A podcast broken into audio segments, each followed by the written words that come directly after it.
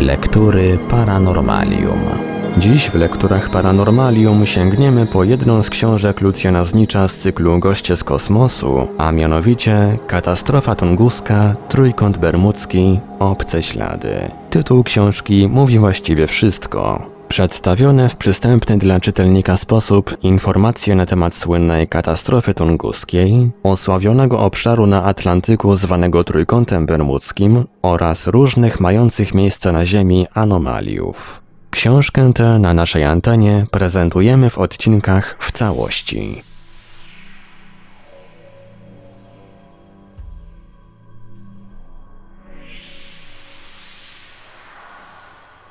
Najdziwniejsza katastrofa lotnicza świata. Tymczasem technika współczesna nie daje nam czasu do namysłu. Co tam statki? Zaczęły ginąć bez śladu samoloty. W środę 5 grudnia 1945 roku Fort Lauderdale Naval Air Station, obecnie Hollywood Fort Lauderdale International Airport, pięć bombowców torpedujących TBM-3 Avenger otrzymało rozkaz lotu ćwiczebnego oznaczonego kryptonimem Flight 19. Pisze o tym J.W. Spencer w wydanej w roku 1975 książce pod tytułem Limbo of the Lost Today. Załoga całej eskadry składała się z 14 osób. Każdy z samolotów typu Avenger zabiera trzyosobową załogę, a mianowicie pilota, radiooperatora i strzelca. W tym wypadku jeden z samolotów miał jednak załogę tylko dwuosobową. Sprawdzenie przygotowania samolotów do lotu nastąpiło o godzinie 14. Każdy z samolotów miał po 18 tysięcy funtów paliwa, co powinno było wystarczyć na 1000 mil albo 5,5 godziny lotu. Dowódca eskadry, Charles Taylor, otrzymał następujący plan lotu. Po starcie lecieć 56 mil na wschód do Hens i Chicken Shoals, Chicken Rocks, i zniszczyć ustawiony tam cel, prowadząc przez 20 minut bombardowanie na niskim pułapie. Następnie lecieć dalej na wschód, ponad 67 mil w kierunku wysp Bahama, przed którymi skręcić na północ, aby po 23 milach dotrzeć do Great Sail Cay. Eskadra powinna się tam znaleźć o godzinie 15.40. Ostatni etap lotu to powrót do Fort Lauderdale na godzinę 17.23. Po kontroli sprzętu o godzinie 14.10 wszystkie samoloty wystartowały i przyjęły formację lotu. Niecałą godzinę później z eskadrą, która otrzymała kryptonim FT-28, zaczęły się dziać jakieś dziwne rzeczy, których jedyną dokumentacją są nagrane na taśmie magnetofonowej następujące rozmowy radiowe. Godzina 15. Wieża kontrolna fortu Lauderdale przejmuje rozmowę między dwoma samolotami Flight 19. Mam jeszcze jedną bombę. Nawróć i zrzuć ją. 15.40.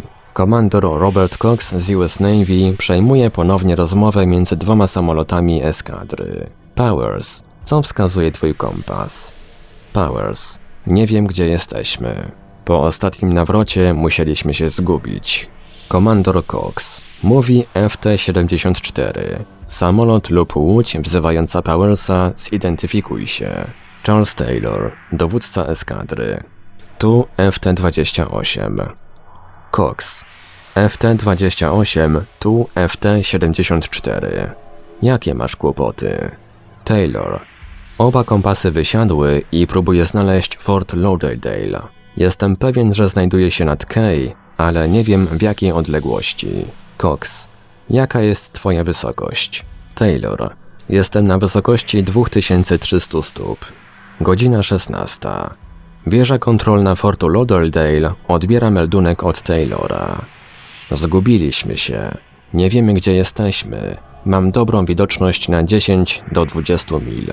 Wierząc, że Flight 19 znajduje się na wschód od wybrzeży Florydy, oficer lotów z Fortu Lauderdale zawiadamia RC Rescue Test Unit 4, w skrócie ASRTU-4 Fort Everglades, że rozkazał FT-28 lecieć prosto w kierunku Słońca. Godzina 16.26. ASRTU-4 otrzymuje wiadomość od Taylora. Lecę z przychyłem 3,5, na wszelki wypadek. Czy ktoś w tym rejonie nie ma ekranu radarowego, aby móc nas złapać? Godzina 16.28. Komandor Cox traci kontakt radiowy z Flight 19. Zanikają fale waszych transmisji. Zawiadamia. Coś jest nie w porządku. Jaka jest twoja wysokość? Taylor. Jestem na 4500 stóp. 16.45. ASRTU-4 odbiera raport, że Flight 19 zgubił się. Lotnicy już nie wiedzą, czy są nad Zatoką Meksykańską, czy nad Oceanem Atlantyckim. Lecimy kursem 0,30 stopni przez 45 minut, potem polecimy na północ, aby mieć pewność, że nie jesteśmy nad Zatoką. Meldują. 17.03. Zmieniliśmy kurs o 0,90 stopni przed 10 minutami. 17.15. Taylor. Zamierzamy lecieć kursem 270 stopni na zachód, dopóki nie osiągniemy brzegu albo nie skończy się nam paliwo. 17.24. Taylor prosi Fort Lauderdale o raport pogody. Wieża fortu odpowiada. W Lauderdale czysto, nad Bahamami pochmurno, niski pułap chmur i słaba widzialność. 18.04. Taylor, ciągle nie wiedząc czy jest nad Zatoką czy nad Atlantykiem, nadaje przez radio do innych pilotów. Trzymać 270 stopni. Nie możemy lecieć aż tak daleko na wschód. Zawróćmy znów. Możemy zawrócić i znów lecieć na wschód. 18.20. Powers do innych pilotów. Wszystkie samoloty zewrzeć szeregi. Będziemy mieli kłopoty, jeżeli nie wylądujemy. Kiedy w pierwszym samolocie paliwo spadnie do 10 galonów, pójdziemy wszyscy w dół. Potem nagle wszystko ucichło, jak gdyby coś ich wyłączyło. Tyle J.W. Spencer. Równoczesne zaginięcie pięciu bombowców było jednak zbyt niezwykłe, by pozostała po nim tylko jedna relacja. W ciągu minionych 30 lat ukazało się co najmniej kilkanaście książek, uzupełniających mniej lub bardziej wiarygodnymi szczegółami przebieg katastrofy. I tak najbardziej znana chyba na całym świecie poświęcona temu zagadnieniu książka Charlesa Berlitza pod tytułem The Bermuda Triangle podaje dodatkowo, że jeden z ostatnich meldunków Taylora brzmiał Wygląda na to, jakbyśmy znaleźliśmy się w białej wodzie, zupełnie zagubiliśmy się. Jeszcze bardziej sensacyjnie wygląda opowieść przed kamerami telewizyjnymi dziennikarza i pisarza amerykańskiego Alta Forda, który twierdzi, jakoby któryś z radioamatorów słyszał ponadto, nienagrany na taśmie, meldunek Taylora przeznaczony dla wieży kontrolnej w Lauderdale następującej treści. Nie podążają za mną, bądź nie podążaj za mną. Wyglądają jak gdyby przybyli z przestrzeni kosmicznej. Berlitz wspomina ponadto o jeszcze mniej prawdopodobnej informacji, jakoby w bazie lotniczej marynarki Opaloka pod Miami odebrano o godzinie 19 a więc według autora rzekomo dwie godziny po skończeniu się paliwa w samolotach Flight 19, choć według moich obliczeń paliwo musiało się dopiero w tym momencie kończyć, bardzo słabo słyszalne i stopniowo jakby oddalające się sygnały rozpoznawcze eskadry. FT, FT. I wreszcie pani Eddie Kent Thomas Jeffrey w książce poświęconej temu wypadkowi twierdzi, że jakoby jeszcze pół godziny później, a więc już o godzinie 19.30, załoga przepływającego w tamtej okolicy statku handlowego Gaines Mills ujrzała na niebie czerwony wybuch. I tym razem to już jest rzeczywiście wszystko. Ten problematyczny wybuch ostatecznie zakończył relację z jednej z najdziwniejszych katastrof lotniczych świata relacje, ale nie historie. Przestrach, panika, legenda, groza. Historia Flight 19 potoczyła się dalszym, jeszcze bardziej niezwykłym torem. Z chwilą urwania się kontaktu radiowego Ziemi z eskadrą w Fort Lauderdale zapanowało zamieszanie, żeby nie powiedzieć przestrach. To nie były żarty. Pięć amerykańskich samolotów bojowych lecących nad wodami terytorialnymi USA w odległości zaledwie kilku, najwyżej kilkunastu mil od amerykańskiego lądu ginie nagle bez śladu. Znajdujący się na wieży kontrolnej Fortu Lauderdale oficer dyżurny, komandor H.S. Roberts, zażądał natychmiastowej pomocy od najbliższej bazy sił powietrznych marynarki wojennej, Banana River Naval Air Station obecnie Patrick Air Force Base. Po godzinie wylatuje stamtąd ekipa ratunkowa złożona z dwóch tak zwanych latających łodzi. BBM Martin Mariner Flying Boats. Są to potężne hydroplany, posiadające tak olbrzymie zapasy paliwa, że zdolne są do 12-godzinnego lotu, mogące wodować na każdym akwenie i poza 12-osobową załogą, posiadające na swym pokładzie wszechstronne wyposażenie, umożliwiające przeprowadzenie akcji ratunkowej we wszelkich warunkach. Jedna z tych latających łodzi, PBM-5, dowodzona przez porucznika H. Kona, w skład 12-osobowej załogi wchodził m.in. Polak Józef Żywicki z Chicago, wystartowała o godzinie 19.27. Trzy minuty później porucznik Cohn przekazał wiadomość do Banana River NAS o kierunku lotu i odtąd już nikt nigdy ani nie usłyszał, ani nie zobaczył tego samolotu. Tak więc suma tajemniczych katastrof lotniczych wzrosła już do sześciu samolotów i 26 osób. Tym razem już nie można było mówić o przestrachu. Całe wybrzeże wschodnie USA ogarnęła wręcz panika. O rozmiarach jej niech świadczy fakt, iż do wielodniowej akcji ratunkowej, a potem już tylko poszukiwawczej, zaangażowano 18 jednostek wodnych, od kutrów patrolowych poprzez łodzie podwodne aż po duże okręty wojenne i 277 różnego typu i rodzaju samolotów. I cóż ta akcja dała? Przede wszystkim samoloty i łodzie podwodne przeszukały teren, nad którym załoga Gaines Mills widziała rzekomy wybuch. Nie znaleziono tam jednak ani żadnych szczątków, ani bodaj plam oleju. Pilot kapitan J.D. Morrison z Eastern Airlines trzy dni po katastrofie zakomunikował dowództwu akcji poszukiwawczej, że podobno widział na moczarach 10 mil na południowy zachód od Melbourne na Florydzie błyskające światła, a nawet ludzi przy ognisku. Już w ciągu następnego dnia przy pomocy samolotów, małych sterowców wywiadowczych marynarki wojennej, wreszcie oddziałów pieszych armii, marynarki wojennej i wojsk obrony wybrzeża, dokładnie spenetrowano cały ten teren, bez rezultatu.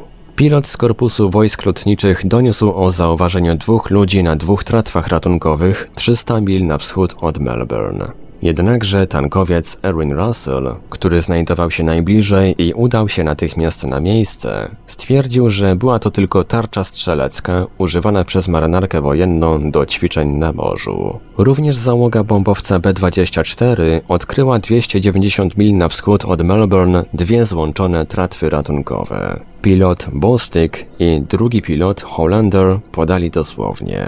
O godzinie 10.45 zlokalizowaliśmy tratwy i krążyliśmy nad nimi. Z początku byliśmy pewni, że było tam dwóch ludzi, ale w miarę obserwacji pewność nasza malała. Skierowano tam natychmiast wszystkie najbliższe jednostki ratownicze, które dosłownie przeszukały cały ten akwen metr po metrze. Bez rezultatu. Wreszcie kuter Wojsk Obrony Wybrzeża, The Vigilant, doniósł o zaobserwowaniu 180 mil na wschód od Melbourne czegoś, co może być spadochronem. Ale i tym razem szczegółowa penetracja tego rejonu nie doprowadziła do niczego. W przeciągu godziny sześć samolotów z 26 osobami na pokładzie zginęło bez najmniejszego śladu, jak kamień w wodzie. Niesamowitość tej katastrofy z biegiem czasu przestała budzić wprawdzie pierwotną panikę, ale za to poczęła obrastać w niepokojącą legendę. Tym bardziej, że, jak to później w czasie śledztwa zeznał odpowiedzialny za szkolenie lotników w Fort Lauderdale komandor porucznik Wirshing, mało brakowało, by lotnictwo USA straciło jeszcze jeden samolot. Jak się okazało, rankiem tegoż 5 grudnia z Fort Lauderdale wyleciał na lot ćwiczebny w ten sam rejon pojedynczy samolot. I już wówczas okazało się, że w pewnym momencie wszystkie kompasy pokładowe przestały działać, a zdezorientowany pilot z wielkim trudem wylądował 50 mil na północ od swej bazy. A gdy jeszcze wyszło na jaw, że dwaj członkowie załogi Flight 19 tuż przed startem prosili dowódcę o wyłączenie ich z planowanego lotu, nie mogąc albo nie chcąc przy tym podać żadnych racjonalnych powodów, niepokojąca legenda poczęła zwolna nabierać cech mistycznej wręcz grozy. Czyżby dla wytłumaczenia tej, może nawet dziwnej, ale przecież na dobrą sprawę grożącej każdemu lotowi, katastrofy lotniczej należało sięgać aż do parapsychologii? zagadka pozostaje nierozwiązana. Istnieje wiele możliwych przyczyn tego typu tragedii lotniczych. Odpowiedział w roku 1967 zagadnięty oto bohater Związku Radzieckiego, znakomity lotnik Ilja Mazuruk, ale wymienił tylko cztery najważniejsze. Pierwsza defekty w urządzeniach technicznych, w konstrukcji samolotów bądź silników. Druga nieprawidłowe działanie załogi, związane głównie z nieumiejętnością latania na ślepo, bez widoczności Ziemi. Trzecia złe działanie służby naziemnej zobowiązanej bez przerwy do kontrolowania i ubezpieczania lotu. Czwarta, niedostateczna znajomość żywiołu powietrznego i, co za tym idzie, nieumiejętność przewidywania niebezpieczeństw, prawidłowego obliczenia czasu i wysokości lotu. Trudno ustalić, która z tych przyczyn odegrała decydujący wpływ na tajemniczą historię pięciu amerykańskich samolotów treningowych. Wiadomo jedynie, że zabłądziły one i nie wierząc jeden drugiemu bezładnie latały nad oceanem, coraz bardziej oddalając się od brzegu do czasu, aż skończyły im się całkowicie zapasy paliwa. Wówczas musiało nastąpić wodowanie nieprzystosowanych do tego samolotów na falach oceanu i tragiczny ten wypadek ukrywa jednak mnóstwo niejasności. Koniec cytatu. Jeszcze dalej w racjonalizacji tragedii Flight 19 idzie amerykański dziennikarz i bibliotekarz L.D. Kushe w swojej książce o nieco zarozumiałym tytule The Bermuda Triangle Mystery Solved. Tajemnica Trójkąta Bermudzkiego rozwiązana, wydanej w Nowym Jorku w roku 1975. I on również wymienia szereg przyczyn tej bezprecedensowej katastrofy. Pierwsza zmienna pogoda. Wprawdzie w momencie startu pięciu maszyn określono ją jako piękną, to jednak samoloty, które wyruszyły na poszukiwanie zaginionej eskadry, meldowały już o skrajnych zaburzeniach i niepewnych warunkach lotu, zaś jeden ze statków podał informacje o silnych wiatrach i potężnych falach. Druga odmowa Taylora przestawienia radiostacji pokładowej na inny kanał. Według Kuszego łączność na innym kanale wyeliminowałaby zakłócenia i zaniki transmisji, dzięki czemu akcja kontroli z Ziemi i prowadzenie samolotów miałaby więcej szans powodzenia. Ten inny kanał umożliwiłby prawdopodobnie stacjom pelengacyjnym łatwiejsze umiejscowienie błąkającej się bezradnie eskadry i w następstwie szybsze i skuteczniejsze pospieszenie jej z pomocą. Trzecia, Taylor był w Fort Lauderdale człowiekiem nowym. Odkomenderowany tam został niedawno i prawdopodobnie słabo znał okolice wysp Bahama, jak też cały obszar wokół półwyspu Floryda. Tylko tym można tłumaczyć fakt, iż w pewnym momencie nie mógł on nawet stwierdzić, czy znajduje się na wschód od Florydy, a więc nad Atlantykiem, czy też na zachód, a więc nad Zatoką Meksykańską. Czwarta, Awaria kompasów w samolocie porucznika Taylora. Awaria ta do reszty już zdezorientowała i tak nie bardzo znającego okolice porucznika, za którym bez protestu poszli dowódcy innych samolotów. Piąta, stwierdzony przez ekspertyzę dowództwa marynarki wojennej brak w samolotach zegarków pokładowych. Z częstych radiowych pytań Taylora o czas Kusze wnosi, iż także ani on, ani inni lotnicy nie mieli własnych zegarków. No a już doprawdy trudno sobie wyobrazić prawidłową nawigację w wypadku, gdy nie zna się ani kierunku lotu, ani aktualnego czasu. W ten sposób, zwycięsko rozprawiwszy się z przyczynami katastrofy, Kusze uderza także śmiało w legendę otaczającą cały ten wypadek. Zgadza się więc na przyjęte rzekomo przez jakiegoś radioamatora słowa Taylora nie goń mnie. W innej wersji nie podążaj za mną i autorytatywnie wyjaśnia, że skierowane one zostały do zbyt blisko lecącego któregoś z samolotów eskadry, ale nie zgadza się już na istnienie dalszej części meldunku. Wyglądają jak gdyby przybyli z przestrzeni kosmicznej. Wreszcie, zgodnie z tytułem swojej pracy, rozwiązuje także zagadkę zaginięcia 12-osobowej latającej łodzi PBM-5. Akcja ratunkowa, według Kuszego, zaczęła się jeszcze w chwili, gdy Flight 19 znajdował się w powietrzu. O godzinie 18.20, w momencie gdy Powers podawał ostatni słyszalny na ziemi rozkaz, już z Dinner Key w Miami na Florydzie wystartował samolot Dumbo. Niestety, wkrótce utracił on łączność z ziemią z powodu oblodzenia anten. 25 minut później, o godzinie 18.45, startuje następna maszyna z Vero Beach, a o godzinie 19.21 z Daytona Beach. Wreszcie o godzinie 19.27 startują z Banana River dwie latające łodzie, a po nich dalsze jeszcze samoloty z innych lotnisk. Ze wszystkich tych samolotów ratunkowych ginie tylko jeden. PBM-5. W oficjalnej nomenklaturze nosi on wprawdzie nazwę latająca łódź, ale przez lotników ten typ samolotu nazywany jest podobno latającym zbiornikiem gazu. Zawiera on mianowicie, jak już podawałem, tak dużą ilość paliwa, iż najmniejsza nieostrożność na jego pokładzie to już kusze, jak na przykład niedopałek papierosa lub iskra z nadajnika, wywołuje eksplozję. I właśnie eksplozja taka, z daleka widoczna w panującej już nad morzem ciemności, dokładnie w miejscu, gdzie winien był znajdować się hydroplan, nastąpiła na pokładzie PBM-5. W ten sposób także ostatnia katastrofa, zamykająca cały rzekomy łańcuch tajemnic, przekształciła się w zwykły nieszczęśliwy wypadek, spowodowany przez karygodną nieostrożność załogi. Tyle kusze. Trzeba przyznać, że dużo, nawet aż za dużo. Daleki jestem wprawdzie od podtrzymywania na siłę mistycznej grozy wokół zaginięcia nad Bermudami sześciu amerykańskich samolotów, ale z drugiej strony nie trzeba być fachowcem, by stwierdzić, że także szereg racjonalnych argumentów Guszego bardziej odpowiada głębokiemu przekonaniu autora niż logice. Spróbujmy je przejrzeć jeszcze raz w miarę krytycznie. Rzeczywiście, w momencie rozpoczęcia akcji ratunkowej pogoda nie była najlepsza. Już o godzinie 17.24, a więc jeszcze w chwili, gdy Flight 19 znajdował się w powietrzu, Fort Lauderdale stwierdzał, iż nad Bahamami pochmurno, niski pułap chmur i słaba widzialność. Rzecz jednak w tym, iż tenże Fort Lauderdale otrzymał pierwszy meldunek o straceniu orientacji przez Flight 19 już o godzinie 15.40, czyli niemal dwie godziny przedtem. Oczywiście można swobodnie gdybać na temat ewentualnej zmiany kanału radiowego samolotu porucznika Taylora. Wydaje mi się jednak, że żaden dowódca formacji znalazłszy się nagle w tak ekstremalnych, całkowicie go zaskakujących warunkach, nie zdecydowałby się na nagłą zmianę długości fali, co mogło wywołać jeszcze większe zamieszanie, a nawet przerwanie łączności wewnątrz samej i tak już zdezorientowanej eskadry. Termin przed niedawnym czasem, którego używa Kusze, pisząc o odkomenterowaniu Taylora do Fort Lauderdale, jest tak enigmatyczny, że może oznaczać zarówno tygodnie, jak i lata.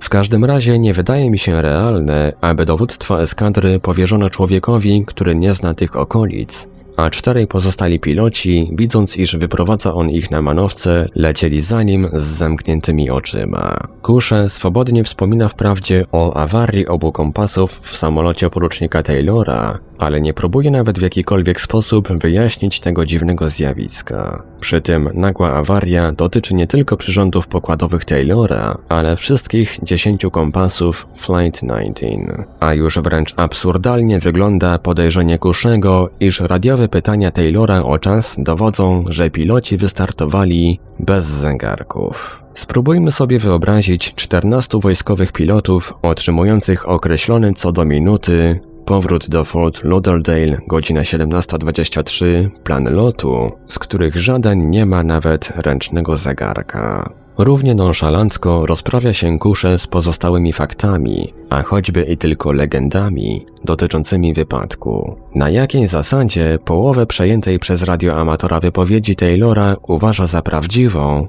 a drugą połowę za fałszywą? Skąd wie, do kogo właściwie skierowane były jego słowa? A wreszcie uznanie potencjalnego wybuchu latającej łodzi PBM-5 za zwykły, codzienny niemal wypadek z powodu rzekomo zawsze gromadzących się na pokładzie tych hydroplanów par benzyny, mówiąc oględnie, również mija się z prawdą. Nie wyobrażam sobie, aby jakiekolwiek państwo zdecydowało się na seryjną produkcję bojowych samolotów, które z reguły wylatują w powietrze. Tak więc, w pełni doceniając dobre chęci Aldi Kuszego w dziedzinie demistycyzacji tragicznej katastrofy sześciu samolotów amerykańskich, wolę jednak pozostać przy opinii Specjalnej Komisji Marynarki Wojennej USA, która tak oto zakończyła swój raport na temat tajemniczej historii z Fort Lauderdale.